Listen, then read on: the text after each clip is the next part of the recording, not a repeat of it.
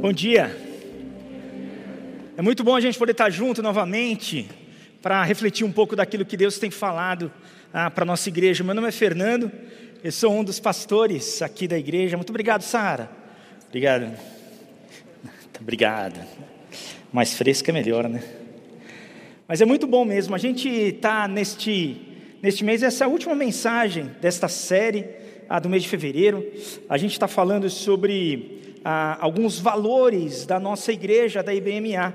A gente teve o Vision Day, depois a gente falou do, do Celebrando, do CR. Semana passada foi o dia de falar sobre missão, a missão que a gente tem feito. E hoje, a missão de Deus, né, que a gente tem cumprido através da atuação que a gente tem no mundo. E hoje a gente vai falar sobre, sobre família. Família é um assunto tão, tão importante, tão caro para mim e para cada um de nós. E quando a gente vai ali para o nosso dicionário, vem a pergunta: tá bom, o que, que é família? Como é que a família eu posso definir família? E o dicionário diz que família são pessoas aparentadas que vivem na mesma casa. Quer dizer, pessoas que são parentes e vivem e vivem juntas. Tem um outro pensamento um pouquinho mais expandido e profundo que diz assim: família é um modelo universal para viver.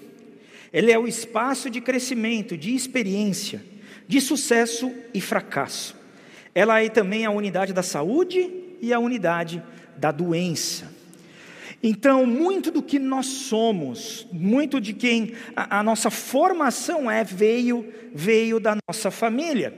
E a família pode ser um ambiente de muita saúde, é verdade.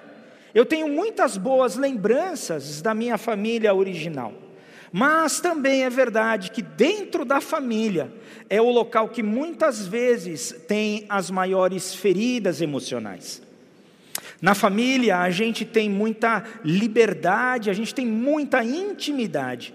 E infelizmente, por conta do pecado na nossa vida, a intimidade ela acaba gerando a falta de respeito e isso pode ter ali algumas feridas emocionais. Além disso, a sua família pode ter sido uma família que não foi ah, muito funcional. Uma família até funcionava ali mais ou menos, mas tinham problemas ali dentro. E todos nós sabemos que família perfeita não existe mas é possível ter uma família que funciona. E quando a gente olha para o nosso país, como é que estão mais ou menos ali as famílias colocadas? A gente trouxe algumas informações do, do censo que aconteceu em 2010, faz um tempinho já, mas era a informação que a gente tinha ali do IBGE. Mas na verdade é que as famílias que elas são reconstituídas, né, eram famílias ou de pessoas separadas, de pessoas que ah, tiveram um ou já tinham filhos de algum outro tipo de relação, dá mais ou menos 16% das famílias brasileiras. Além disso, 57 milhões de casas né, ali registradas no censo, das né, 57 milhões de casas, 50 milhões eram habitadas por duas ou mais pessoas com parentesco. Então, a grande maioria das famílias, das casas que a gente tem no nosso país, são constituídas de pessoas que têm algum tipo de grau ali de parentesco. Aproximadamente 4 milhões de, de residências possuem habitantes que não têm parentesco nenhum. 80% das famílias, elas são nucleares, ou tem pai, mãe e os filhos, ou mononucleares, que assim, é, tem uma, é, só o pai ou só a mãe cuidando ali dos filhos. E 20% dos, dos, dos lares não têm filhos. E esse é um número que tem crescido. Né? De 2001 para 2010, o número sai de 13% para 20%. Então é um crescimento grande de lares onde você não tem, não tem filhos. E daí você para e pergunta por que tudo isso? Por que, que tem acontecido dessa forma? Por que, que, as famílias elas têm a, a caminhado desta forma? É, o mundo ele está bagunçado. Ontem a gente estava conversando sobre essa guerra da Rússia com a, com a Ucrânia aí, e a gente falou assim: puxa, eu achei que isso nunca mais ia acontecer. Nunca mais. Um governante simplesmente invadiu outro país porque ele tem interesses econômicos e outros mais aí políticos. E pronto.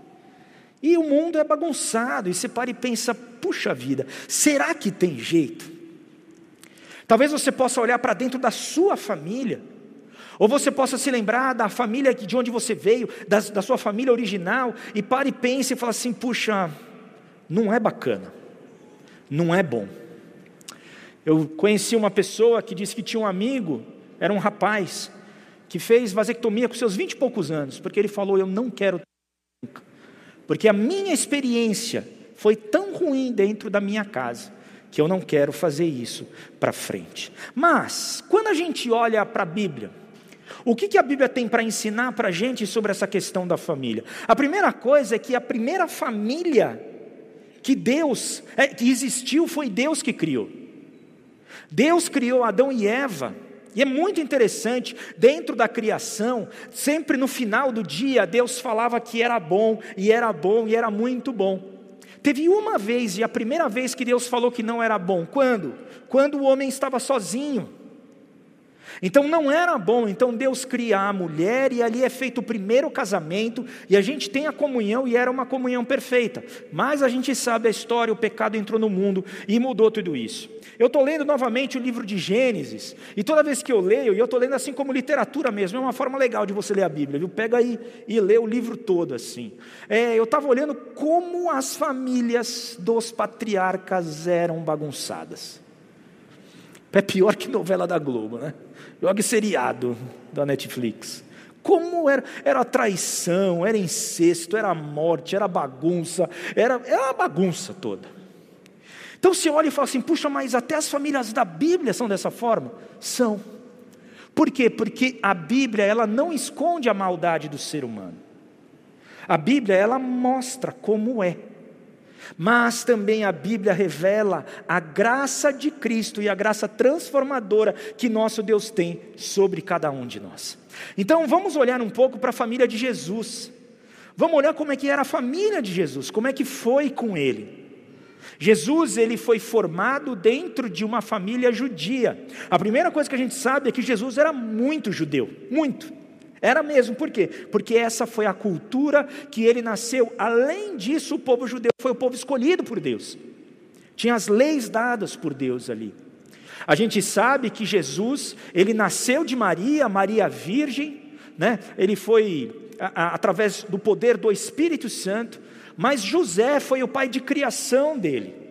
José, ele era carpinteiro e Jesus aprendeu, aprendeu a sua profissão ali da família de seu pai e da família de sua mãe. E a primeira coisa que eu queria trazer sobre assim, né, os ensinamentos ah, da família de Jesus é que família participa da sua identidade. Olha o que diz o texto de Mateus 1, do versículo 18 até 25. O nascimento de Jesus Cristo foi assim. Maria, a sua mãe, ia casar com José. Mas antes do casamento, ela ficou grávida pelo Espírito Santo. José, com quem Maria ia se casar, era um homem que sempre fazia o que era direito. Ele não queria difamar Maria e por isso resolveu desmanchar o contrato de casamento sem ninguém saber. José realmente acreditava que Maria tinha ficado grávida de um outro homem, que era o óbvio, né? Todo mundo que estava lá ia achar isso. Enquanto José estava pensando nisso, um anjo do Senhor apareceu a ele num sonho e disse: José é descendente de Davi não tenha medo de receber Maria como sua esposa, pois ela está grávida pelo Espírito Santo. Ela terá um menino e você porá nele o nome de Jesus, pois ele salvará o seu povo dos pecados deles. Tudo isso aconteceu para se cumprir o que o Senhor tinha dito por meio do profeta. A virgem ficará grávida e terá um filho que receberá, o nome Emanuel. Emanuel quer dizer Deus está conosco. Quando José acordou, fez o que o anjo do Senhor havia mandado e casou com Maria. Porém, não teve relações com ela até que a criança nasceu. E José pôs no menino o nome de Jesus. Então, aqui é o relato do nascimento de Jesus Cristo. E é muito interessante quando o anjo vai falar com, com José e diz: José, filho de Davi. Por que, que isso era tão importante? Porque as profecias estavam dizendo que o Messias seria da descendência de Davi. Davi foi aquele que, o grande rei né, do povo de Israel, e as profecias de, de, falavam que a descendência de Davi teria um reinado eterno, nunca mais ia acabar. Então, realmente, o Messias, ele precisava vir da descendência de Davi.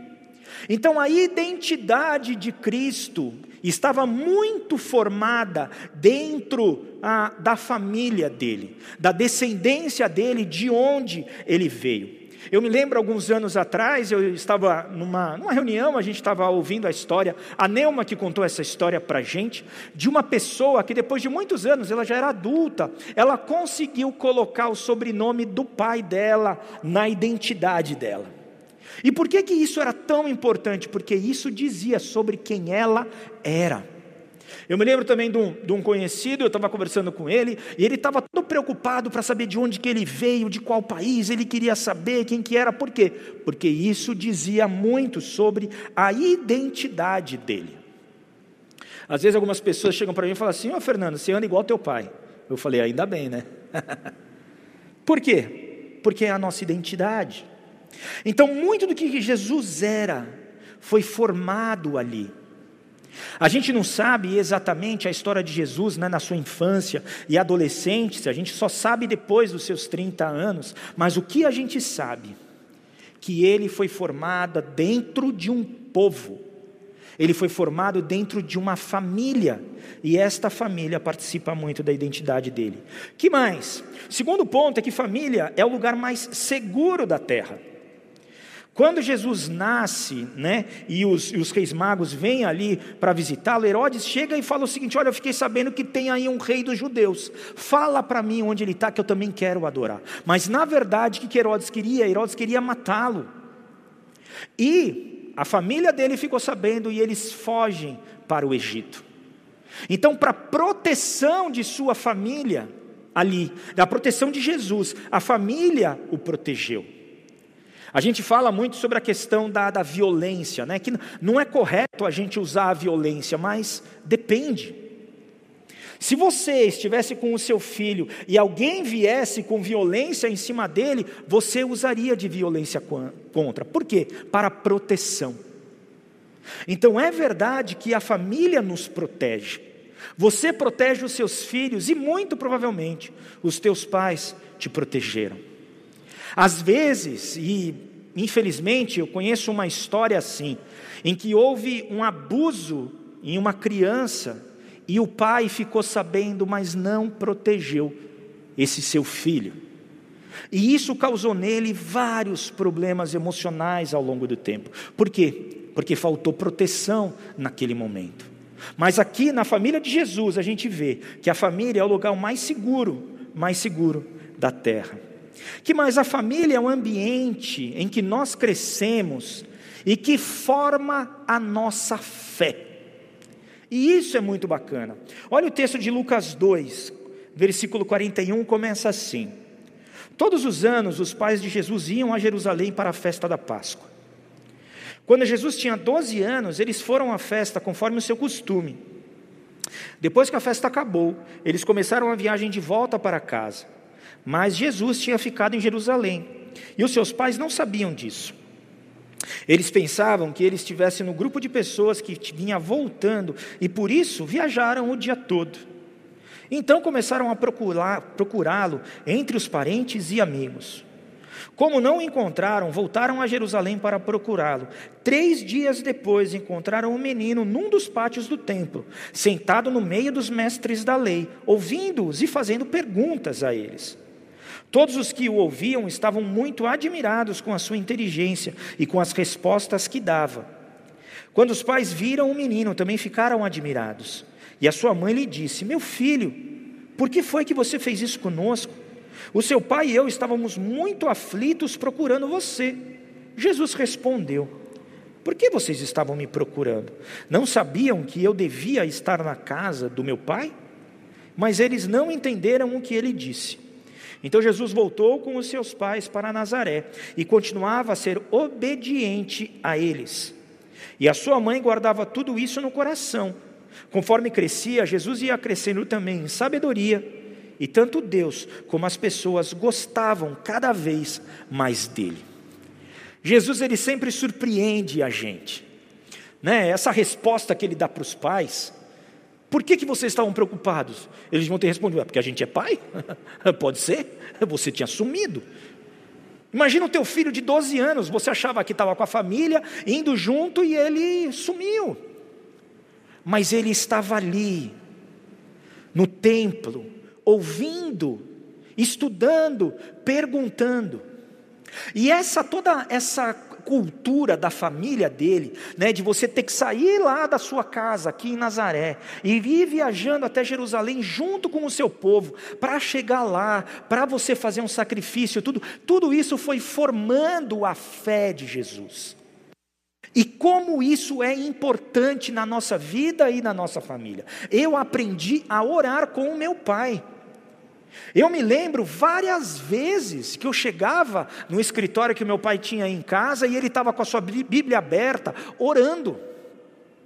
Algo que meus pais nunca fizeram na nossa casa era aquele cultinho, né, o cultinho caseiro. Mas tinha uma tia minha que fazia. E eu lembro que uma vez eu cheguei na casa dela e meu primo chegou para mim e falou assim: ó, Fernando, quem não decorar o Salmo 1 lava a louça. Eu falei, decorei o Salmo 1. Na hora.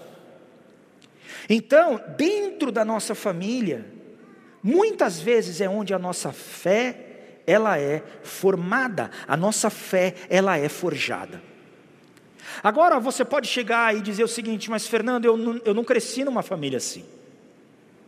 Na família que eu cresci, era uma família que tinha, que tinha um monte de coisa errada. A minha família tinha violência, era difícil, ou talvez meus pais até eram bacanas, mas fé, fé era uma, casa que, uma coisa que nem passava pela nossa cabeça. A grande notícia boa é que a graça de Deus supera tudo isso. Deus, ele tem um jeito de endireitar as nossas histórias. É só a gente se lembrar da história de José. A família de José foi uma bagunça. Ele foi vendido, escravizado, ficou na cadeia, um monte de coisa ruim aconteceu na vida dele, mas no final ele entende que quem levou ele para o Egito, quem foi? Foi o próprio Deus. Então, mesmo ali, em histórias ruins, Deus ele tem uma forma, a sua misericórdia, a sua graça, ela, ela, ela cobre tudo isso, ela cobre os pecados, ela dá uma vida nova, renovada, restaurada. Mas é verdade que dentro da nossa casa, dentro da nossa família, a fé ela é forjada e ela é estabelecida. E aqui tem um ensinamento muito grande para nós, pais. Aquilo que é feito dentro da nossa casa, a forma como eu encaro a minha fé com Deus, forma quem os meus filhos são. Eu sou filho de pastor. Muitas vezes as pessoas chegavam para mim e falavam assim: Ah, Fernando, não tem uma pressão muito grande em cima do filho do pastor? Eu falava assim: Olha, a igreja até queria fazer, mas como meu pai não colocava essa pressão, eu não sentia. Por quê? Porque o que os pais falam para os filhos é muito mais importante. Então entenda, você não precisa ser pastor, você não precisa ser teólogo, você não precisa saber tudo, não. Mas você pode ter fé em Jesus Cristo e colocar em prática aquilo que você já sabe. Quando você erra, você pede perdão. Quando a gente não acerta, a gente pede perdão e volta. Ah, Fernando, você não faz ideia como é que é a minha esposa. Se você fosse casado com ela, você ia entender. Ah, pastor, você não faz ideia como é que é meu marido. Você não faz ideia como é que foi meu pai, a minha mãe, a minha história. Eu não sei. Eu só sei que viver em família não é muito fácil mesmo. É difícil, mas é possível. É possível. Então, dentro da sua família, entenda que os teus filhos, os nossos filhos, estão sendo forjados também na sua fé. E o último ponto que a gente vai colocar aqui, olhando a história de Jesus, é que família é um local, né, um lugar de decolagem para a vida. Tem um texto no início ah, do ministério de Jesus que diz assim: Naqueles dias, Jesus foi da Galiléia até o Rio Jordão, a fim de ser batizado por João Batista. Mas João tentou convencê-lo a mudar de ideia, dizendo assim: Eu é que preciso ser batizado por você, e você está querendo que eu o batize? Mas Jesus respondeu: Deixe que seja assim agora, pois é dessa maneira que faremos tudo o que Deus quer. E João concordou. Logo que foi batizado, Jesus saiu da água, o céu se abriu e Jesus viu o Espírito de Deus descer como uma pomba e pousar sobre ele, e do céu veio uma voz que disse: Este é o meu filho querido, que me dá muita alegria.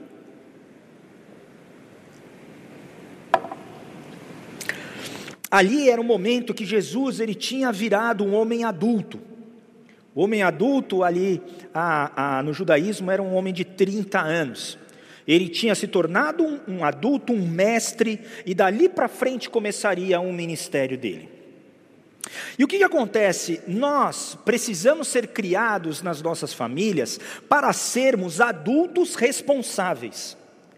Para, para que nós sejamos pessoas adultas responsáveis, que fazem as suas decisões de forma correta, conforme Deus tem falado para cada um de nós. Mas o que muitas vezes acontece? Por conta dos problemas das nossas famílias, a gente não é criado para isso. A adolescência, ela tem ah, uma idade para entrar, né? por volta ali dos seus 12 anos de idade, mais ou menos, um pouquinho menos, um pouquinho mais. Agora não tem idade para sair. Quando que uma pessoa deixa de ser adolescente? Quando ela se torna adulta. E o que quer dizer ser adulto? É quando você é responsável por você mesmo. E não só financeiramente, mas também emocionalmente. E esse é um processo chamado diferenciação. A diferenciação é assim: eu sou eu e você é você. E isso vai sendo criado ao longo da história, conforme nós vamos crescendo dentro das nossas famílias. E é muito importante nesse crescimento a gente conseguir é, estabelecer limites e fronteiras. Fronteiras é assim: até onde eu vou, até onde você vem.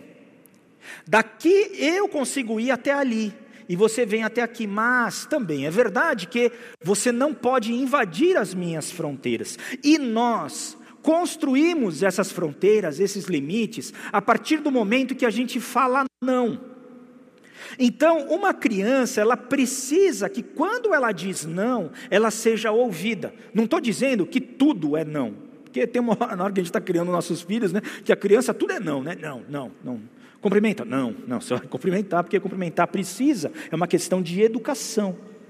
Mas, ao longo da vida, quando eu digo não, e esse não ele é respeitado, eu consigo estabelecer bons limites, boas fronteiras com as pessoas. Agora, se eu nunca consigo que o meu não seja respeitado, o que, que acontece? Eu não crio boas fronteiras. E eu me misturo muito com as pessoas. Então daí, o rapaz cresce e continua sendo o filhinho da mamãe. E daí ele casa. E daí a esposa não consegue, tem um pepino ali dentro. Por quê? Porque a sogra está lá dentro, é aquele bagunça que a gente sabe. E acontece. Nós precisamos criar os nossos filhos para eles irem. É isso que aconteceu com Jesus. Jesus foi. Ele foi. Ele teve a vida dele como adulto. A mesma coisa acontece conosco. Uma um recado para as mães, né? Mães de meninos. Os seus filhos não serão para o resto da vida os seus menininhos.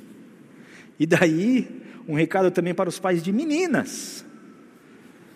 As suas filhas também não serão para o resto da vida suas menininhas. Né, Beth? Tem várias. Eles precisam ser criados para a vida. Para a vida. Eles precisam saber tomar decisões. Eles precisam saber dizer sim e saber dizer não. E a família é o melhor lugar para eles aprenderem isso. Por quê? Porque a família é um local controlado. Você os ama, eu amo as minhas filhas. Agora, se ele vai com a nota baixa na escola, O teu papel não é ir lá reclamar com a professora. Essa superproteção que acontece com os filhos. Tá bom, você vai protegê-lo, vai, como foi na, primeiro ponto que a gente colocou, primeiro não, segundo ponto que a gente colocou.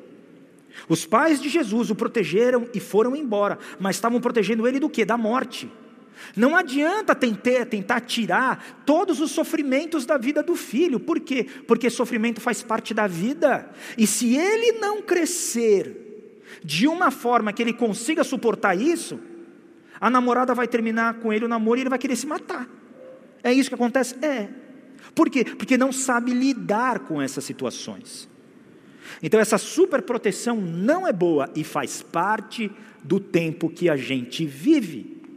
Então, eu preciso entender que família é um local para cuidar, para criar e para decolagem. Eles precisam ter a sua vida, precisam assumir responsabilidades.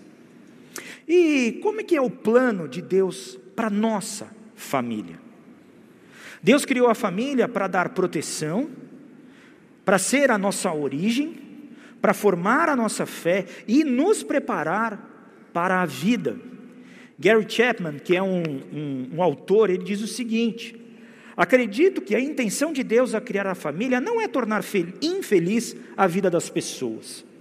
Deus instituiu a família e criou o casamento em razão de ter criado homem e mulher, um para o outro. Dois é melhor que um. O plano divino é que os casais se amem e sirvam um ao outro a fim de, como casal e individualmente, abençoarem o mundo com suas habilidades. O plano de Deus para sua família, ele não mudou. Deus ele criou a família para ser um ambiente de paz. Eu lembro de uma prima que eu tive, eu tive porque ela faleceu com 33 anos. Ela teve um câncer no fígado e, e faleceu. Mas ela morava muito próximo de casa, assim, tipo uns 300 metros. E a família dela era uma família bagunçada. O pai e a mãe dela era bem bagunçado. E ela ia bastante na minha casa. E eu lembro uma vez que a gente estava jantando, né? Estava no jantar assim, ao redor da mesa. Minha mãe tinha uma mesa redonda.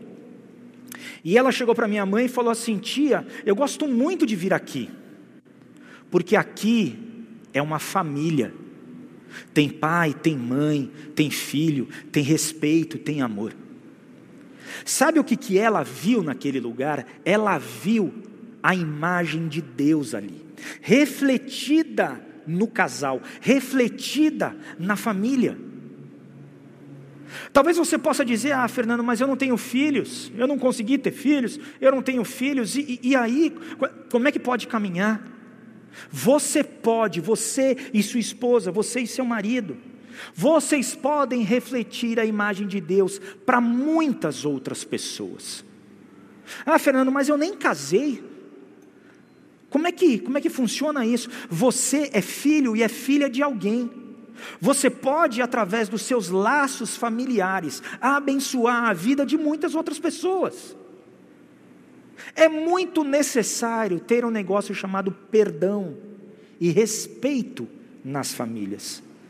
As pessoas são diferentes, mas elas podem ser amadas, elas podem ser respeitadas. Se você teve uma história para trás difícil de família, você não precisa ser escravo do seu passado.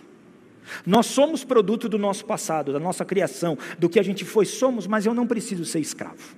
Você não precisa ser escravo.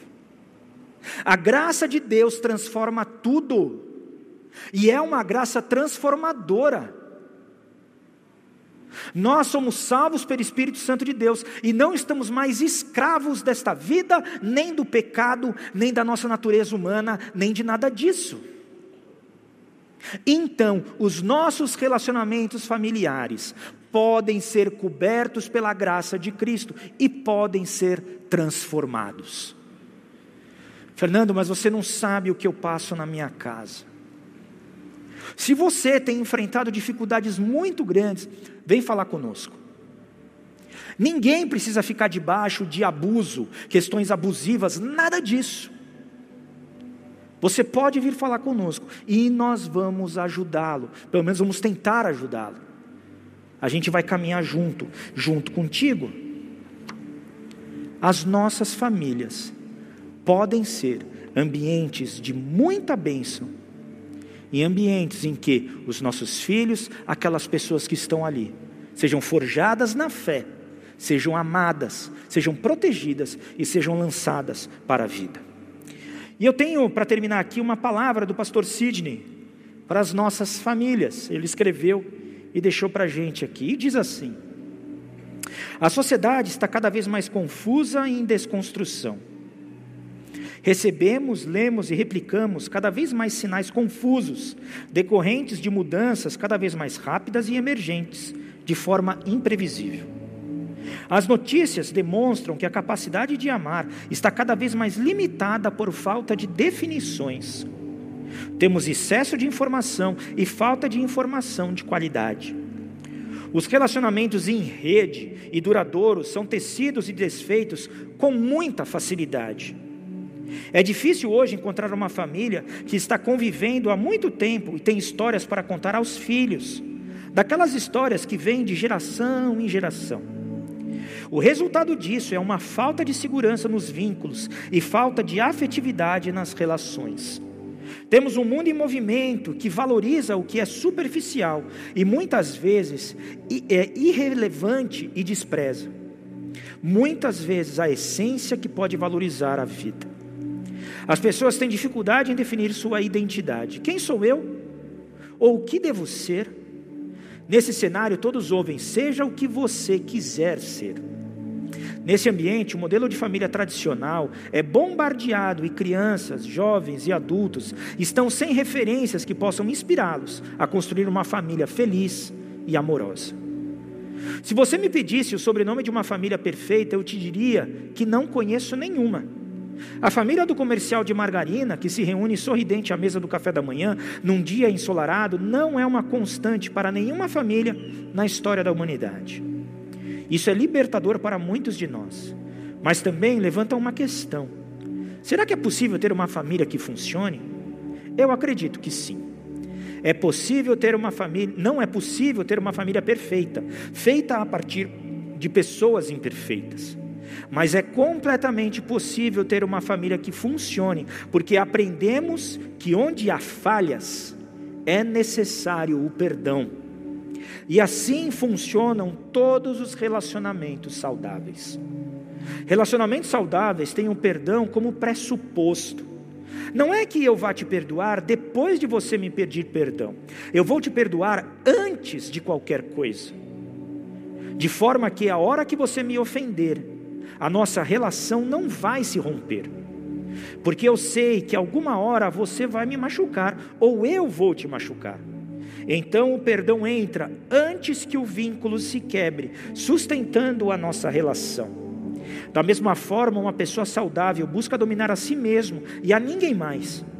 Não tentamos controlar uns aos outros, e quando fazemos isso, o perdão entra restabelecendo nossa confiança. Confiança que se dá entre iguais, ainda que com funções diferentes. Isso tudo é manifestação do amor entre nós. Uma família funcional é uma família onde o amor não para.